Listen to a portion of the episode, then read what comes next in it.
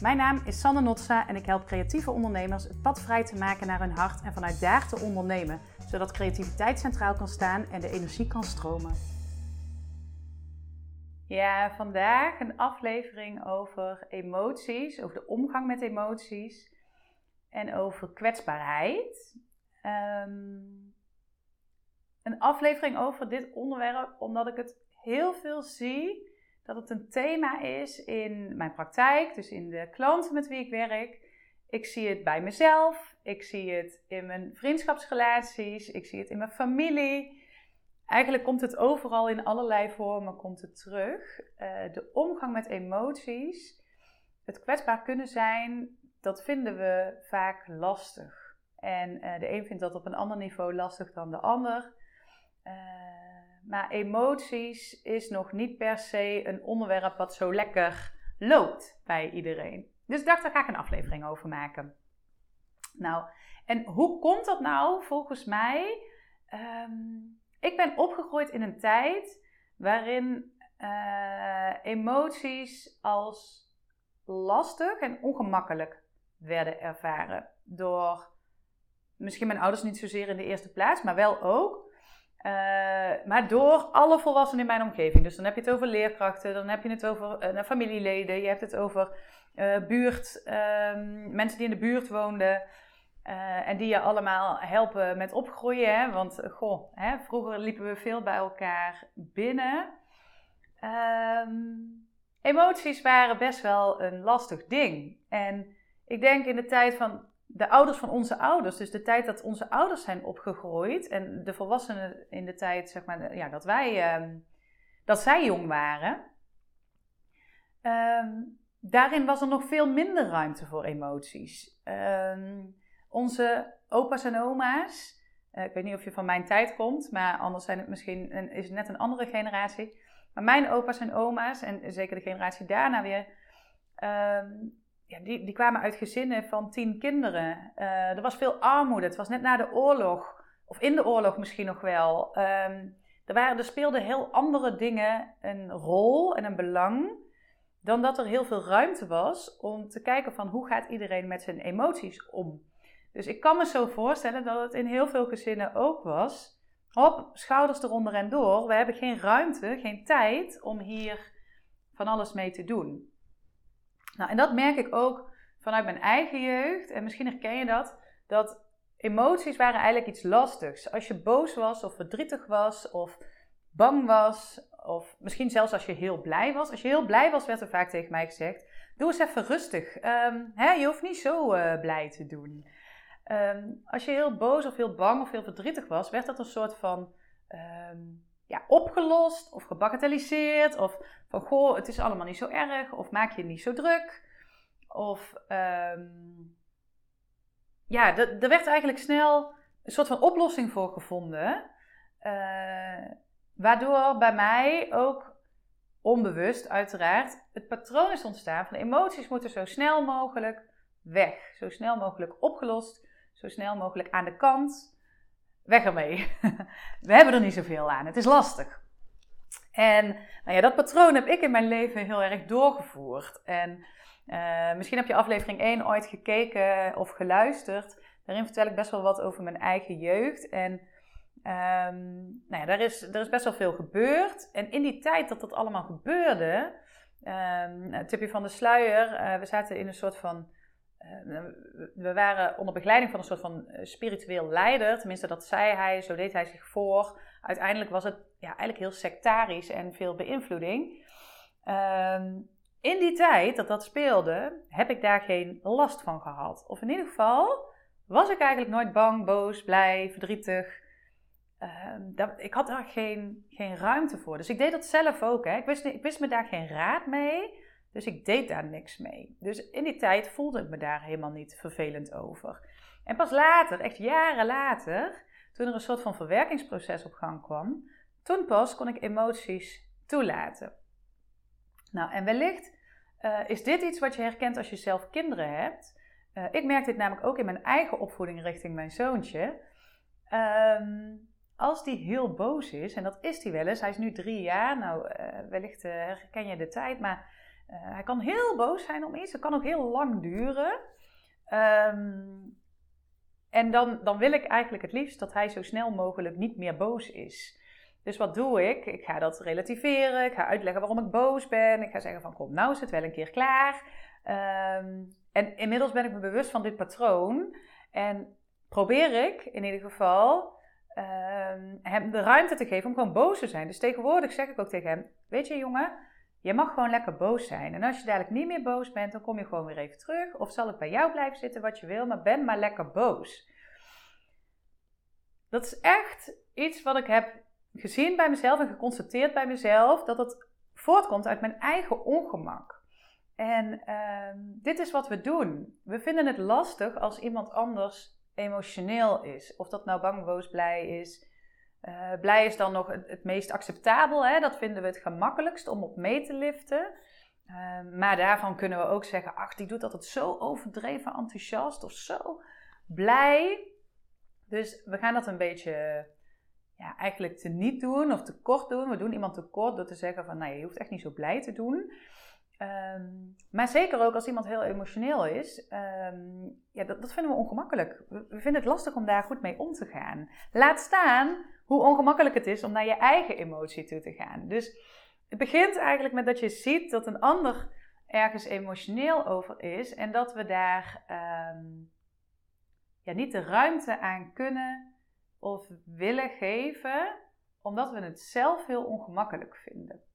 En kwetsbaarheid is nog steeds iets wat eigenlijk niet mag. Of waar mensen in ieder geval het lastig in vinden. Dus uh, nou, stel je voor op je werkplek.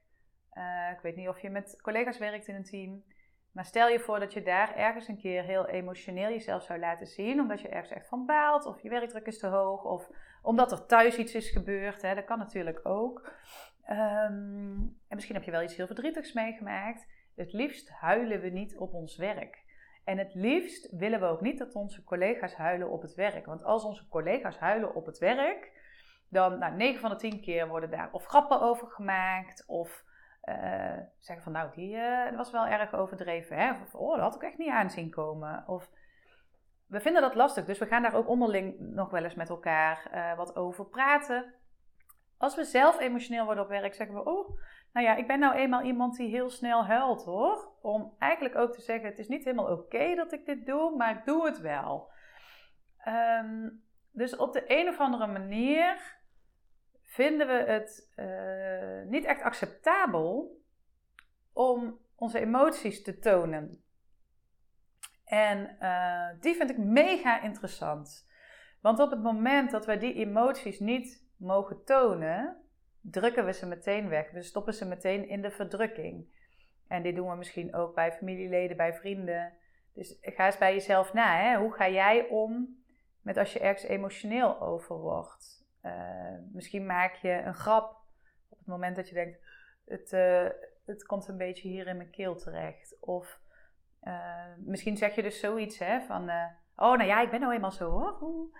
Um, of misschien um, slik je een keer en um, ja, geef je jezelf eigenlijk ook een soort van instructie van kom op, niet huilen.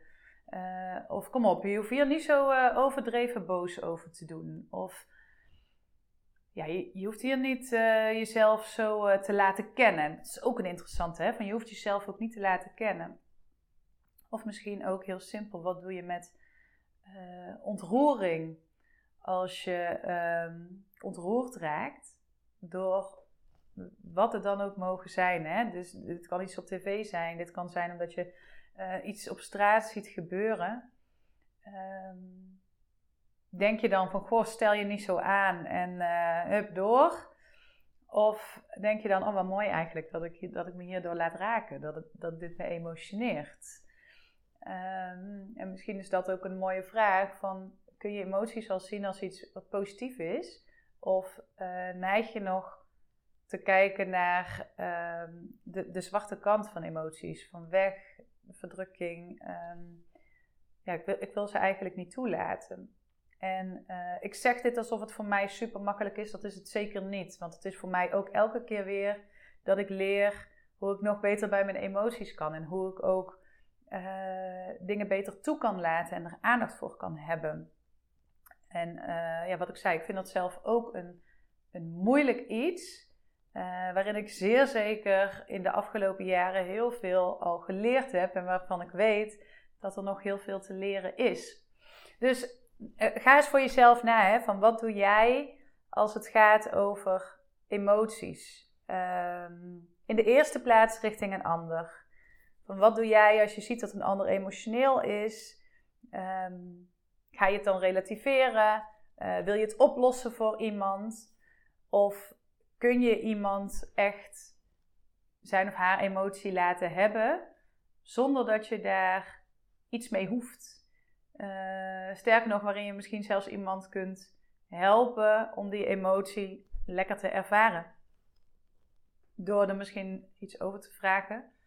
Uh, en niet iets in de oplossingsrichting, maar uh, bijvoorbeeld te vragen van, goh, wat raakt je? Of wat, waar word je emotioneel van? Of wat doet het voor je? Uh, dus dat is eigenlijk het eerste, hè, van als je merkt bij jezelf dat emoties nog wel eens ongemak bij je oproepen, kijk eens hoe je dat doet richting anderen. En de tweede stap die is nog wel een stuk lastiger, denk ik. Die gaat over jezelf. En um, in hoeverre laat jij je eigen emotie toe? In hoeverre kun je voelen wat je emotie is? In hoeverre sta je stil bij iets? Want misschien heb je wel geleerd vanuit het verleden om je schouders eronder te zetten en hup door. En voel je het bijna niet eens meer als je ergens boos om bent, of als je ergens verdrietig om bent, of als je ergens angst voor hebt. En al deze emoties zijn hartstikke normaal. Hè? We, hebben allemaal, we zijn allemaal wel eens ergens boos of geïrriteerd over. We zijn allemaal wel eens ergens bang voor. Uh, we zijn allemaal wel eens ergens verdrietig over. Um, maar we zijn, hè, misschien niet iedereen, maar ik denk velen van ons zijn ook wel gewend om er niet te veel ruimte voor uh, te hebben. En uh, dus, dus die is interessant van, voel je jezelf eigenlijk wel eens verdrietig? Voel je jezelf eigenlijk wel eens boos? Welke emotie krijgt van jou al wel de ruimte? En welke emotie uh, zou voor jou wel wat meer aandacht mogen krijgen? Dus durf je het bij jezelf te erkennen? Durf je het bij jezelf toe te laten en durf je het bij jezelf te voelen? En het aller, aller, is dat je dat niet alleen doet wanneer je uh, thuis in je eentje op de bank zit of wanneer je in je eentje in het bos bent, maar dat je dat ook kunt Ehm, als je in de omgeving van anderen bent. Dus dat je ook bij iemand kunt zeggen van, oh, dit emotioneert me, of dit vind ik lastig, of dit, hier, dit raakt me, of dit uh, doet iets met me, hè? wat het dan ook mogen zijn. Um, en wil je het dan ook bij jezelf niet oplossen? Wil je het dan ook bij jezelf gewoon uh, zien en dat het er mag zijn en dat het er kan zijn en dat je het ook voor jezelf de ruimte geeft. Dat je voelt, vaak voelen we het letterlijk, hè? Van je voelt spanning in je schouders, je voelt een, een knoop in je maag, je voelt een uh, prop in je keel. Het, het stijgt de tranen naar je ogen. Het zijn vaak hele fysieke reacties die we hebben met emoties. En um, die, die kun je waarschijnlijk van jezelf best wel herkennen. En uh, wellicht merk je ook van jezelf dat op het moment dat je rood wordt of voelt van, oh, er, er, gaat iets gebeuren met mij, misschien schaamte, hè? dat is ook een emotie, een vorm van emotie, een vorm van kwetsbaarheid. Um, je voelt jezelf rood worden, denk je dan, kom, niet meer rood, niet meer rood, hop, weg, weg, weg. Of denk je dan, oeh, ik voel me gewoon echt super ongemakkelijk. En um, in alle vormen kan het je heel erg helpen om dat ook naar jezelf toe te erkennen, maar zeker ook uit te spreken. Dus als je in het gezelschap van anderen bent, kun je dan uitspreken: Ik voel me hier super ongemakkelijk over. Ik voel me hier kwetsbaar over. Ik merk dat het me heel erg emotioneert. Ik denk dat ik misschien hier zelfs al moet huilen. Um, of ik merk dat mijn adem mijn hoog gaat. Ik word hier echt opnieuw weer helemaal boos van. Het is niet erg als dat zo is. Sterker nog, het is goed dat dat zo is. Het is goed dat je het voelt. Het is goed dat je emotioneel kunt zijn. En het is goed dat er ruimte is voor al die delen die in jou zitten. Want die delen willen gezien worden, die willen gehoord worden, die willen erkend worden. En uh, zoals een van mijn uh, coaches ooit zei: Emotions want to be felt. Emoties willen gevoeld worden. En door ze de ruimte geven, door ze te voelen, kan er ook een, ander, uh, een andere lucht ontstaan. Kan er ook iets opgelost worden? Kan er iets uh, in mooie termen geheeld worden? Kan er iets uh, losgelaten worden? Zodat er ook weer ruimte komt voor iets anders. Dus de uitnodiging aan jou is om één te kijken hoe ga je om met de emotie van een ander en wat heb je daarin te doen of te ontwikkelen. En twee, hoe ga je om met je eigen emoties en hoe kun je daarin een stap verder gaan zetten. En durf je die binnenwereld echt aan te gaan kijken, durf je die te gaan erkennen. En het allermooiste is als je die ook nog durft te gaan uiten richting anderen. En uh, nou zeg ik niet dat je meteen bij iedereen die je niet kent je emoties op tafel moet gooien. Want als je dat spannend vindt, dan is dat super terecht. Um, hè, want het is waarschijnlijk iets wat je misschien ook nog niet altijd gedaan hebt. Um, en hè, wellicht ben je dus zelf ook degene die het ongemakkelijk vindt als je emotioneel bent. Dus dan hoeft de ander nog niet eens het ongemakkelijk te vinden, maar zeg je zelf ook dingen die het ongemakkelijk maken om de emotie te, te laten zijn. Dus um, hoe ga je om met de emotie van een ander? Hoe ga je om met de emotie van jezelf? En kun je die er echt laten zijn? Kun je die echt de ruimte geven om het kunnen loslaten, om iets anders te kunnen toelaten, om het te kunnen helen, om het achter je te kunnen laten en om het ja, alle ruimte te geven die het nodig heeft. Jouw delen van emoties en allemaal delen van jou, een boos deel, een verdrietig deel hè, en op allerlei vlakken en vormen, die willen gezien worden. En pas als ze gezien worden, dan pas kan er iets anders ontstaan. Dus de uitnodiging aan jou. Ik ben heel benieuwd wat zo'n aflevering voor je doet. Dus uh, laat het me gerust weten. Ik vind het heel leuk om hierin van je te horen.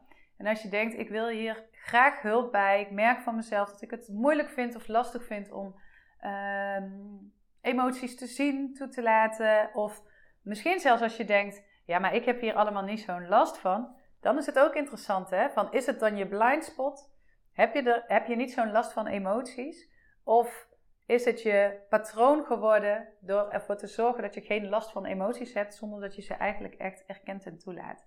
Nou, wat ik zei, mocht je hier hulp bij nodig hebben, uh, naar me uit. Er zijn allerlei manieren waarop ik uh, hiermee met je kan werken.